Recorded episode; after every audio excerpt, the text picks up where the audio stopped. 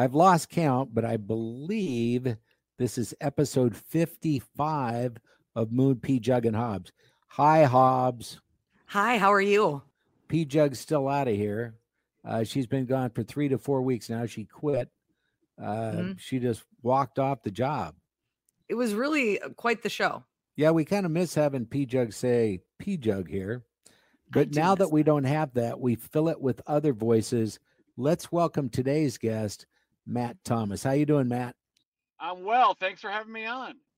You know, Matt and I have been friends for a long, long time. And this was the strangest thing.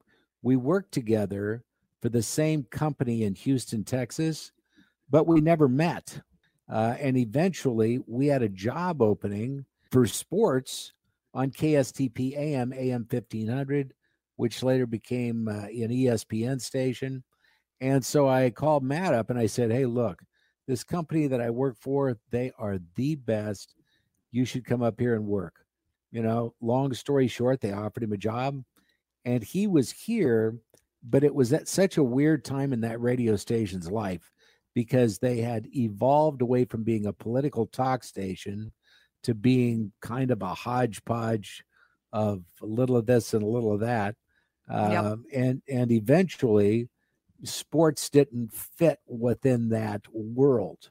So then Matt went back to Houston, Texas, same company. He does a daily talk show on 790. Uh, it's an all sports station, and uh, it's the number one sports station in Houston, market number six. They've got every, you know, massive sports star uh, that's ever played for the Rockets or the Oilers or the Texans or the uh, Astros. And he had a love for basketball, and the Houston Rockets was kind of the place that he started. Now, you were actually not a play by play guy on the radio, Matt. You were right. the stadium announcer for many, many years for the Rockets, right? Right. I want to back things up first and foremost, going back to Minneapolis. When we decided to move from Salt Lake City to Minneapolis. My wife went online to find a realtor. And we happened to see this woman who worked, uh, I believe it was for Remax at the time. Her name was Jennifer Thompson. And come to find out that she was married to a friend of ours, you.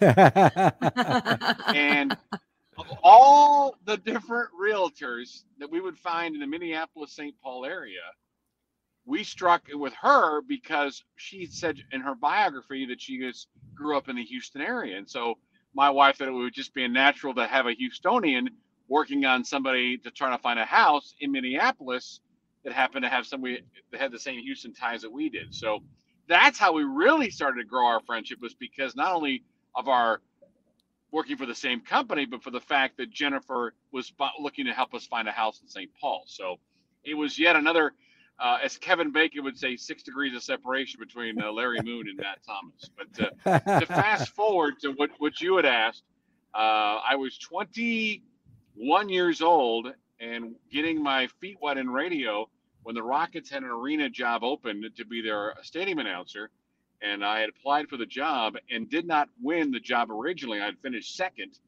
uh, which I thought was still pretty good for being 21 years old. The guy that beat me for the job was so bad at his job, they eventually fired him midway through the first season, and they asked me to come replace him. And that year, they won. The Rockets won their first ever championship. The next year, hmm. my first full year with the Rockets, they won a second championship, and I wound up doing it for a season after that and uh, then moved on to my play-by-play career plus my radio career. And so I left the Rockets after three seasons, and then now we'll fast forward to my return to Houston in 2010, and was going back to do the University of Houston basketball team. And then the Rockets called and said, "Hey, we'd love for you to be our Rockets radio announcer or our, our Rockets arena announcer again." And I said, "Well." Thanks, but no thanks. I'd really like to do radio play by play. And they said, What if we offered you the radio play by play on the road and you could do the PA for the home games.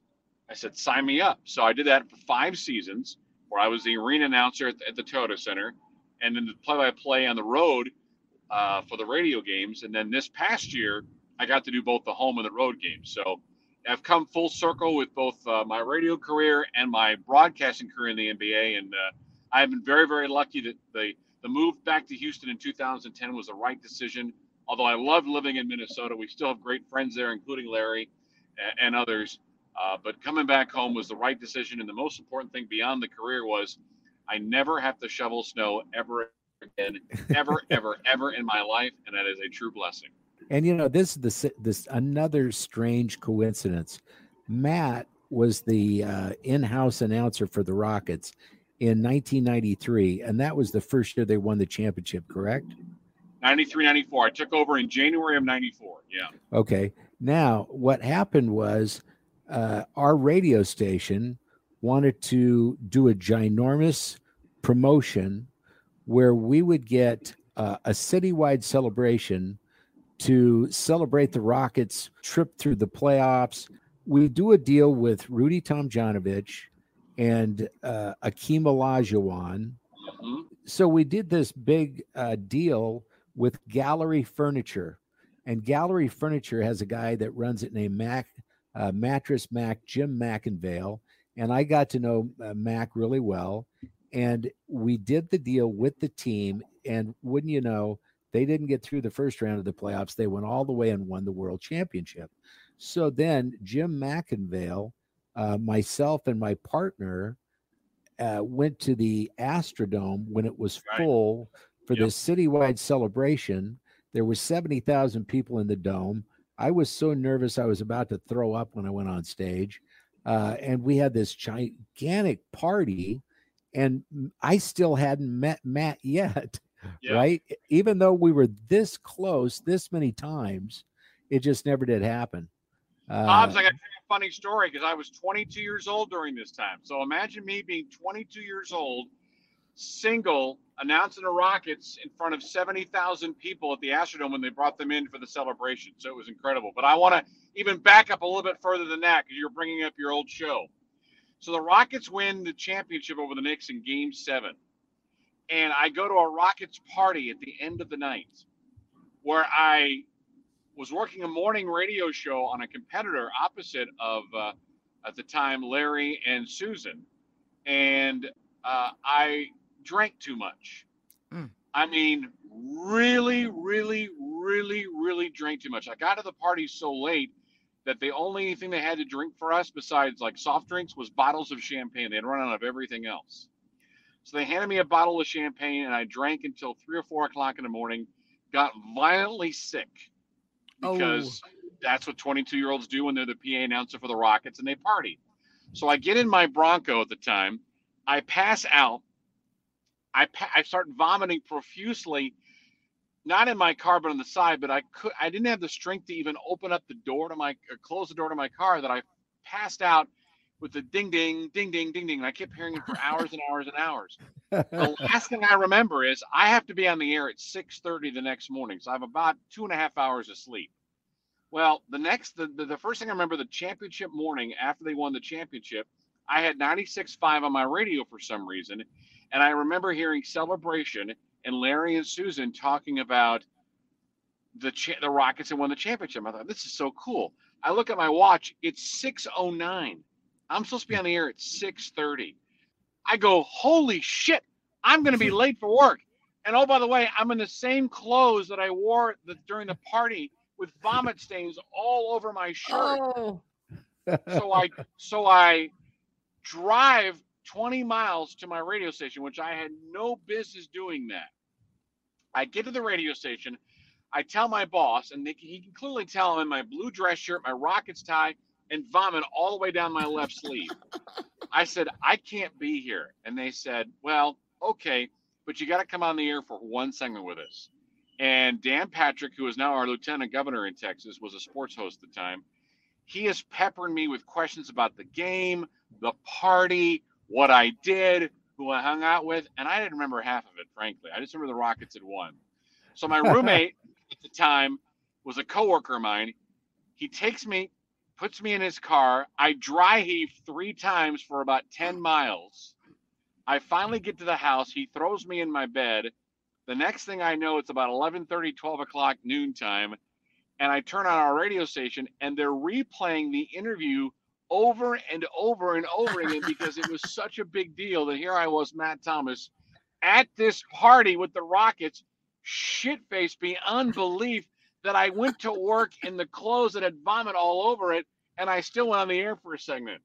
to make things even worse, the next day, the Houston Post, which was a newspaper in Houston at the time, it was a two newspaper town or down to one, said Matt Thomas, Rockets PA announcer, was clearly at the party, seen vomiting profusely outside of the restaurant where we were at. So it was a great time of my life, but I can remember like it was yesterday, vomiting all over myself because I was drinking nothing but straight out, but straight champagne for about two, three hours. But you know, maybe one vomit story oh, per episode. You know, I mean, I don't know. We don't have to make it a rule or anything, but yeah. Uh, I'm know, proud of you though that you right. that you went. That's that takes guts to own up to it and not just call. You know what I mean? You faced it. I think we've all had a slip or two over the course of a lifetime. I try to imagine, you know, because Matt and I have been close over all these years, what it must be like to be a play by play guy for a professional sports franchise because you are in a plane all the time. So how many home game or how many games yes do you have to travel to?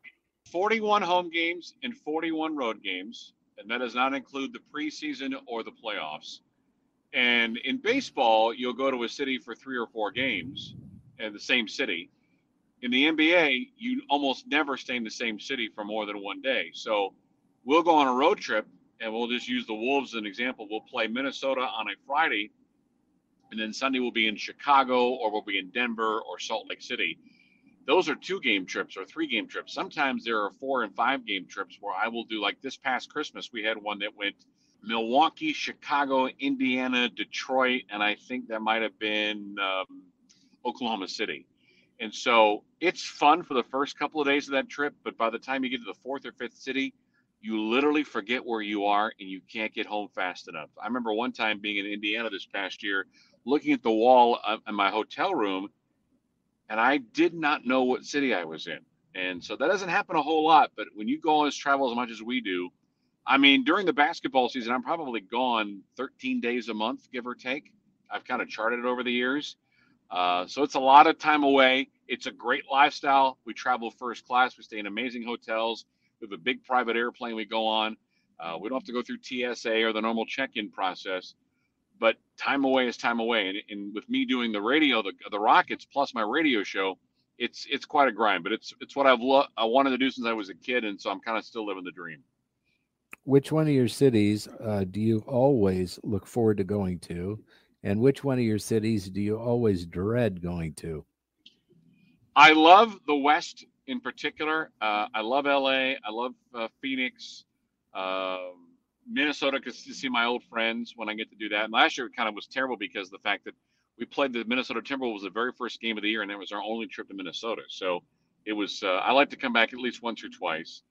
Uh, I'm not a huge fan of the eastern cities. I don't like Philadelphia per se. Uh, um, not a super big fan of New York, although you know it's cool to be in New York, but it's still just a lot of hustle and bustle. Um, I love Florida, but primarily, if you could just take me in the West most of the time, I'd have a great time. Um, but there's very few places that I absolutely despise. But I would say probably Philadelphia, Boston would be probably, and New York would be my probably my least favorites. Which uh, is the city that hates the Rockets the most? So when you go there, there's such a strong rivalry that you right. have no idea how the fans are going to behave because here we all know what it goes on with the Packers and the Vikings, right? That that kind of thing. Yeah, and the NBA, you know, the Rockets are in, are in rebuild mode, meaning they're not very good. So there isn't a lot of that. But when the Rockets were good, say three or four years ago, going to San Antonio was a huge rivalry. Uh, playing the Golden State Warriors was a huge rivalry in, in Oakland, and now they're now over in San Francisco. Um, Dallas to a certain extent, but that'd really be about it. Most most places, you know, they hate the player, not necessarily the team. And so when you have a player like James Harden with the Rockets had the last few years, it was easy to hate him. But now the Rockets again are young and trying to build a winner, so there's really not a lot of hatred towards anybody on the team right now. Hobbs, do you have your questions ready for two questions with Putin? Oh my gosh, I almost forgot about two questions with Putin. I'm going to give you a couple of seconds to think about those, and Matt, you can think about them too. In just a little okay. while, we're gonna we're gonna do something on the podcast we do every week now. It's called Two Questions with Putin. So if Putin were there, you got to ask him two questions. What might those those questions be? So I'll let you ponder that for just a little bit. Who is the tallest NBA player that you've ever stood next to, and how tall were they? Uh, the Rockets had a player in the mid '80s named Ralph Sampson, who was seven foot four, and I had a chance to meet him a couple of occasions. One was at a charity event where Jimmy Kimmel played a one-on-one game with Senator Ted Cruz, and, and Ralph happened to be there. So I saw him and I introduced myself and I said, "Hey, as a kid in the '80s, I was a huge fan of yours." So I have a photo with him. He's seven four. I'm six one. So needless to say, there was a significant height advantage. But he'd be the tallest player I've ever personally talked to. What about Yao Ming? Didn't he play for Houston? He did, but I never really got to know him at all. I was not. I was either in Salt Lake City or in Minneapolis, and at the time, so I remember when I was in Denver, we had Manute Bol, and I oh, he was well over seven foot. I mean, I can't even believe how large some of these athletes' bodies are. I remember when I came to Houston for the Super Bowl, and I stood next to Howie Long. Uh, he was at a very fancy hotel called the Houstonian, and there was a huge party there. And when I stood next to uh, Howie, it appeared to me that uh, he was as wide as he was tall. I mean, he was just a, a wall of a man.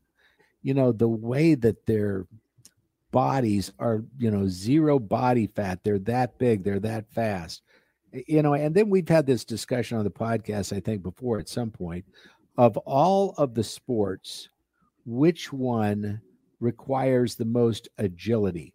Like right now, I'm going to stick hmm. up for hockey. Uh, agility, probably. You could probably go with both basketball and baseball. I mean, baseball you got to you got to jump and dive and to defend your position. Basketball, you're moving up and down the court 94 feet each direction, doing it a lot, extending yourself for rebounds, going skying up in the air to go get boards, fighting for loose basketballs. Probably I would lean towards basketball because you are constantly moving as compared to baseball, where part of the time you're just standing on your heels ready to defend the position that you're at. You know, we've had a lot of playoffs up here as of late. I mean, you know, the Timberwolves were fun to watch this year, and you know they had it in the bag, uh, and then choked.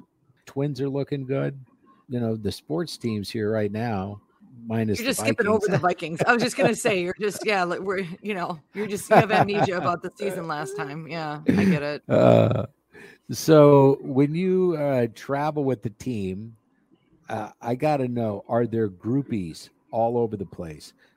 They're not seeking autographs; they're seeking something else. Let's just put it that. uh, they are usually girls that these players have met before in the past, whether they were with the high school or college with them.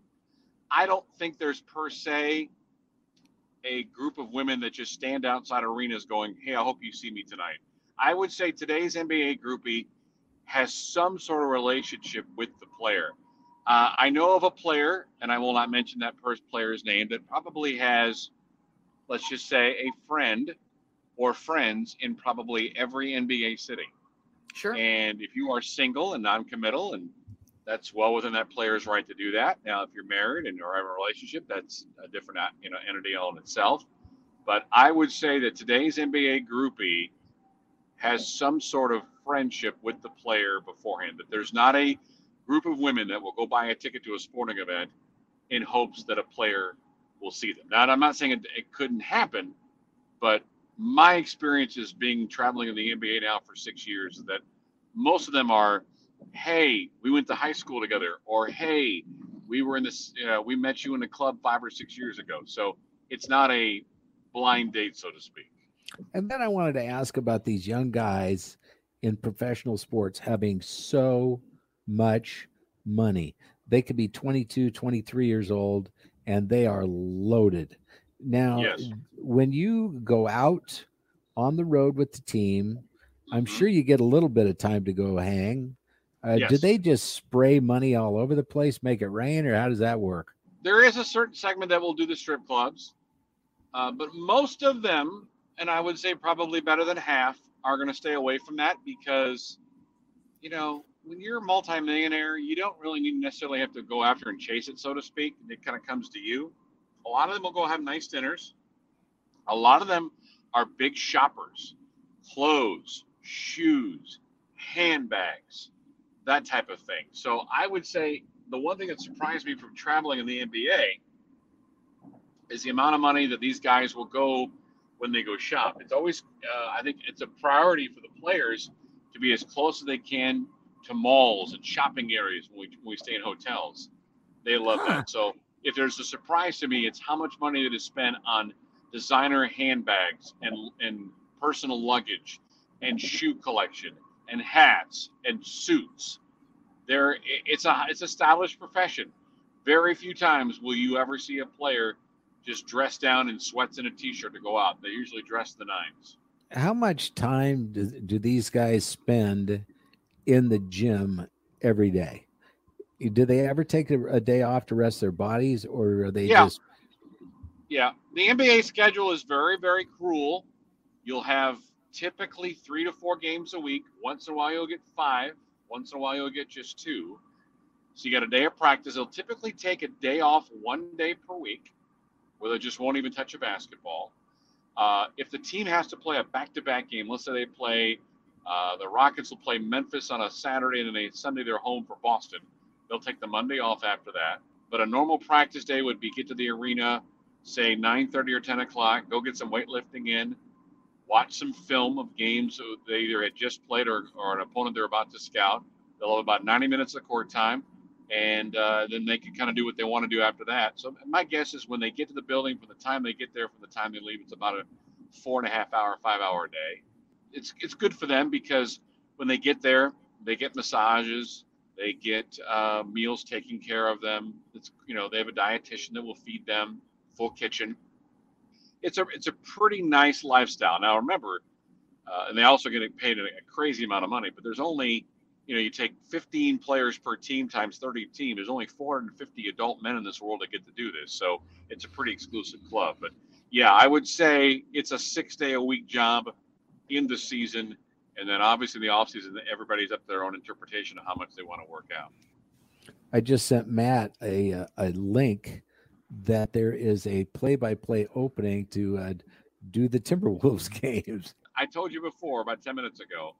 I don't want to shovel snow ever again. Right. I right. Honestly, I you know I have uh, knock on wood, whatever you want to say. I've got the number one sports show in Houston. Uh, I've been with the Rockets for six years. My company's doing great. My station's doing well. My uh, you know in our business, it's about you know endorsements and uh, driving ratings and revenue to the show, and I've got 15 endorsements right now. So there would be really nothing, with the exception of just mind blowing money, that would send me to Minneapolis. I mean, I again, I really loved living in the Twin Cities, way more than I thought I would. In fact, I probably would have stayed if for the fact that the weather just really took a toll on our family. Plus, all of our family, for the most part, was here in Texas. So, uh, but I enjoyed my time immensely. I love coming back. I still keep an eye on the local Minnesota teams and still get to talk to Larry every once in a while. But uh, I am very, very happy here right now. We're starting to get buds on our trees, uh, which is great, and the lawns are greening up. My yard guy came and uh, did his fertilizer thing yesterday, and so we can start. But this has been the craziest thing. It, it's been just a gross, ugly, long winter that would never end, and even when it did, it was still overcast and gray and just dismal and gloomy. And yeah. between COVID and you know everything else, we were just so wanting to go outside. So the very first day the sun comes out, it's 63 degrees. I'm out in my driveway just hanging, right? And I have a fire pit with some friends, and I come back in and I am red as a tomato. I mean, I am so sunburned. It's, un- it's unreal. I haven't been outside since last October. Right. right. And so uh, your melanin is like, what the hell, man? Give me a warning. At least go outside for five minutes. Start building up towards it. Well, and now we're actually going to have to. We already turned our air conditioner on. We went mm-hmm. from having the heater on early in the week to now having the air conditioner on later in the week. Uh, it's just been a wacky, you know, the weather around here is just awful. I mean, I will say this if you count, and this is pretty straight up, if you count from May 1st to about October 10th, this is beautiful, unbelievably beautiful place to be. The weather is really good. We have voracious mosquitoes, but they're only out 90 minutes a day. Uh, it's clean, you know. Let's be honest, it's a bad relationship. Um, it's always mean for like most of the year. And when you're about to break up with it, then it's nice. Yep. And then it'll act all right for a couple months and then back. We've had a lot of crime since you've left, Matt. I mean, it's been, yeah. I mean, this has been like the center of the whole George Floyd thing. I mean, you know, and I could name names because we have a bunch of them. It's not just George Floyd here. Uh, and then, okay, so my son moves to a part of town called Loring Park. There's an app out called the Citizen app.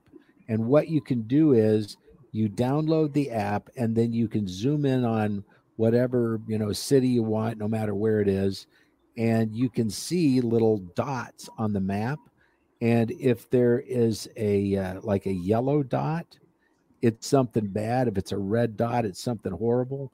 You can see helicopters when they're flying to crime scenes. So my son moves to loring park and uh, the other night, he said, he called me and he said, Dad, I don't want you to get nervous, but I heard sirens outside of my, uh, you know, apartment complex. And so I opened the Citizen app and it said that there was a homicide 100 Ooh. feet away. oh my God. Are you kidding? No way. A hundred feet. Wow. Right? Holy crap. Yeah. You've been calling, I didn't know that something had happened to Trevor. I didn't mean to be flippant towards you before, but Matt, he's been talking about the Citizen app every week yeah. for for a while now. So I was like, okay, yes, the Citizen app, but okay. The hardest thing for me was I lived off of uh, Grand Avenue in, in St. Paul. And, oh, yeah. Uh, during some of the protests, there, there were lots of different shops and restaurants and convenience yep. stores that we would go to that were in flames, and it was mm-hmm. sad. Mm-hmm. I was, um, man, I, I loved, loved, loved St. Paul, but I have uh, been very disappointed in, in, how much the crime has increased since we've left. And I've, I've been gone since 2010, so it, it is noticeably different in terms of the culture and what has happened there. And, and you know, maybe that's a byproduct of every city, urban city in North America. I don't know, but it just feels like it, it truly hits home. I don't particularly care about the rate of crime in Denver or in St. Louis. I care about a place that I used to live and enjoy living. And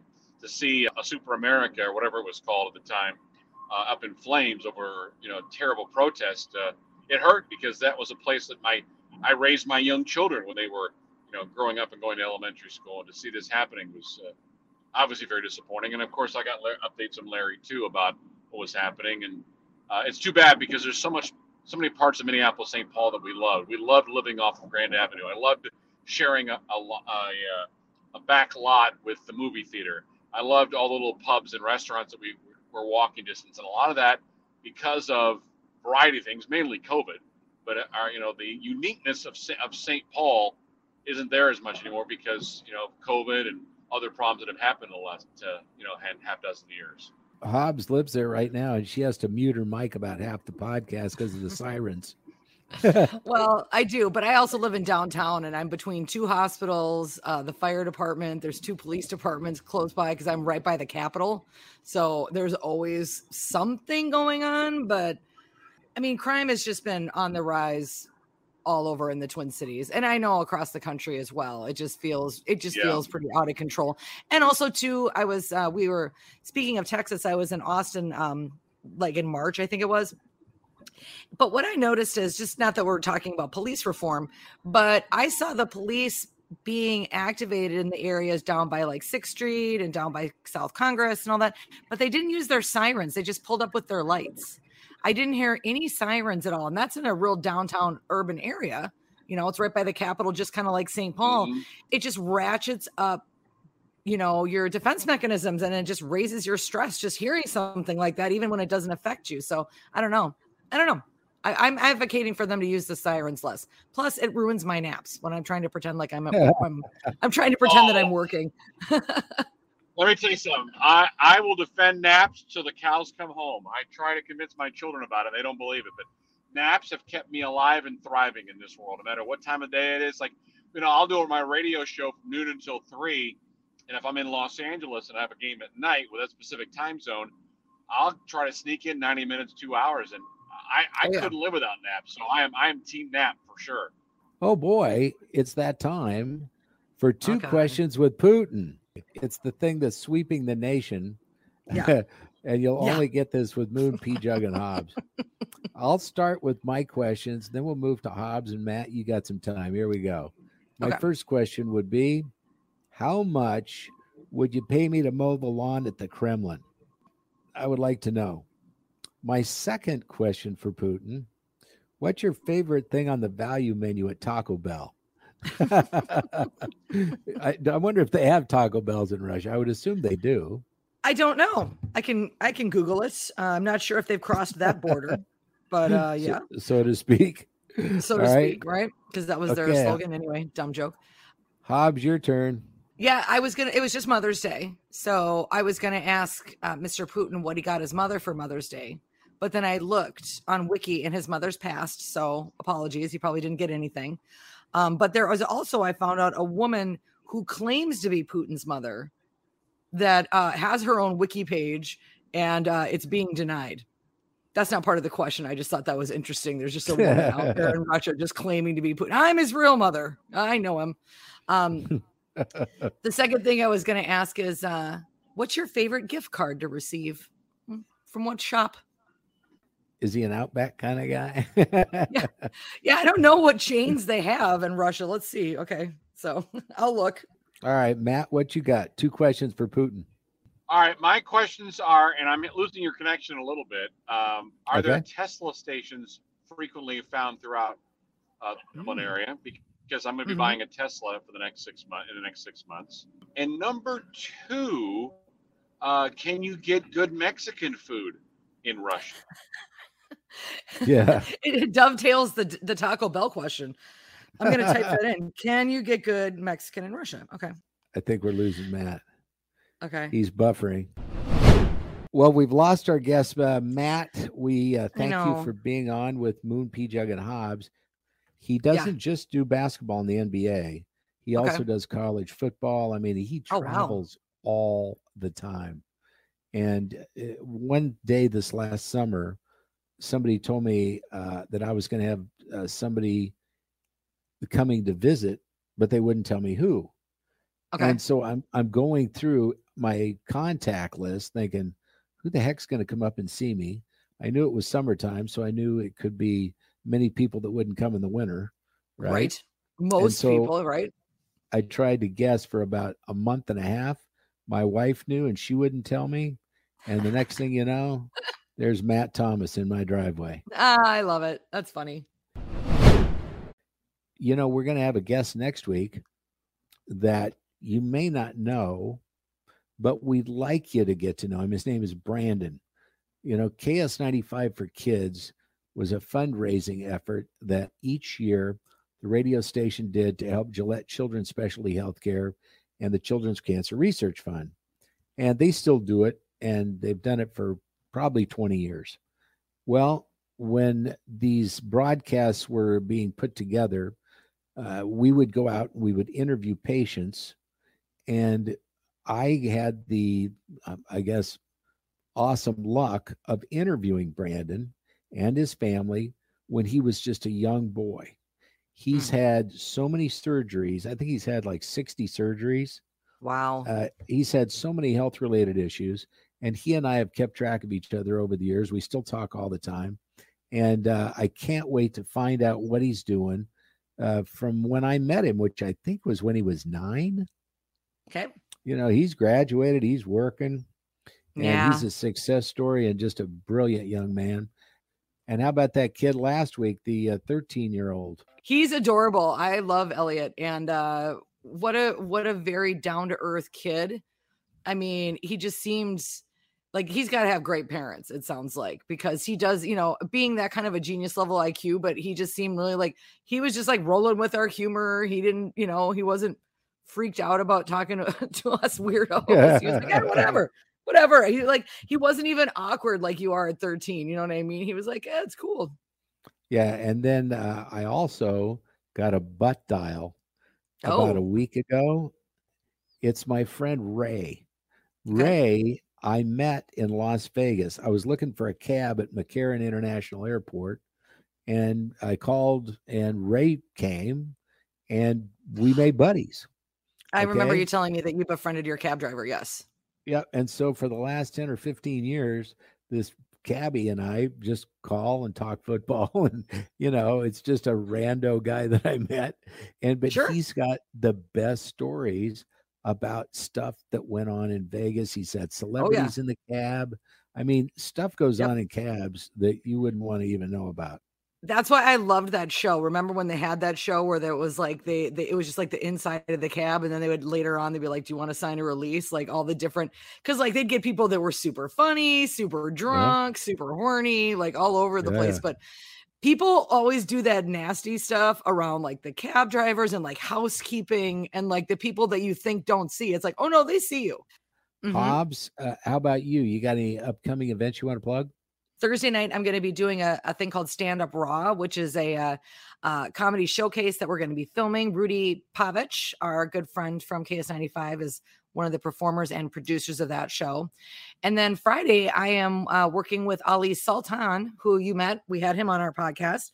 Um, and I am doing it, it's called Date Night, but it's the Plymouth Parks and Rec Department. And you can buy tickets, the Plymouth, uh, Plymouth Park and Rec website. Um, but we're doing comedy kind of like in the park. We haven't talked about what we're watching yet. Are you oh, watching oh, something? Well, yeah, and I, you know what? It would have been the perfect thing to talk to Matt about because I was going to ask him if he was watching Winning Time on HBO because you haven't been watching it, but they just said the season finale was really good. I thought it. I think it's very, very well done. That's been my favorite. I've been enjoying that. I've seen it on HBO because I've been waiting for Hacks to come back. Yeah, and that's this week, I believe. Yeah, yeah. And um, so I I have seen it. I'll I'll give it a shot. Why not? I'm still stuck on Money Heist I'm trying to fight my way through it. Finished Ozark, terribly disappointed in the end. I would like to say on American Idol that two guys got through that I cannot believe they got through. One I'm kind of cheering for, the other one I want rid of. I'll just throw the names out there. Jay and yeah. Christian were absolutely amazing. And there's this other guy named Fritz Fritz yeah. to me is a dim bulb. Nothing okay. cooking there. Vocally, he doesn't have it. A lot of people disagree. He's in the top five. And a woman that could win it has a just a massive voice. Her name is Nicolina, but okay. she's from Canada, and this is American Idol. Well, I, whatever. I think they should boot her off. Really? Right? Yep. I think they, I don't think that it should be open to other countries. We need to close our American Idol borders. okay. well, can can they come from the U.S. Virgin Islands? Is that acceptable to you? Puerto yes. Rico? Okay, yes, we'll take All those right. guys. Okay, all right, they're they're okay, just not Canada. Right. You know what? That's you know what? Actually, I agree because otherwise we might end up with another Michael Bublé or Justin Bieber. You know what? That's a good point. We should shut it yep. down. And you know, Lionel Richie just got in the Hall of Fame along with Dolly Parton. And I thought Dolly Parton uh, rejected her Hall of Fame induction to the Rock and Roll she Hall did. of Fame. Yeah, she did, and then she changed her mind and she got in. Oh, she did. She changed her mind back. Yep, and and she's in. See, and anybody else that would be a huge controversy, but god damn it, Dolly can just do anything. And she was in the last episode of Grace and Frankie, by the way. I won't tell you any more than that. Okay. Well, that's so perfect too because they were all in nine to five together. All right. Like the podcast, hate the podcast, do something with the podcast. It's Moon P. Jagannath.